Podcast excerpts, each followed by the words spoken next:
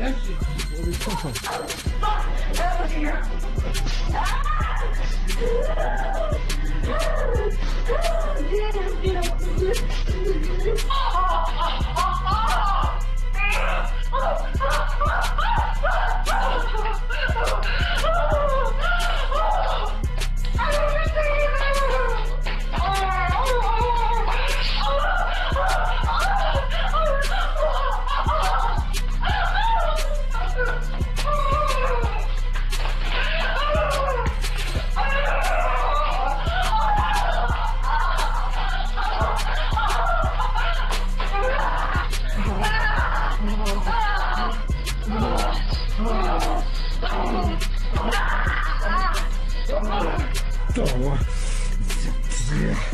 Muito por isso aí.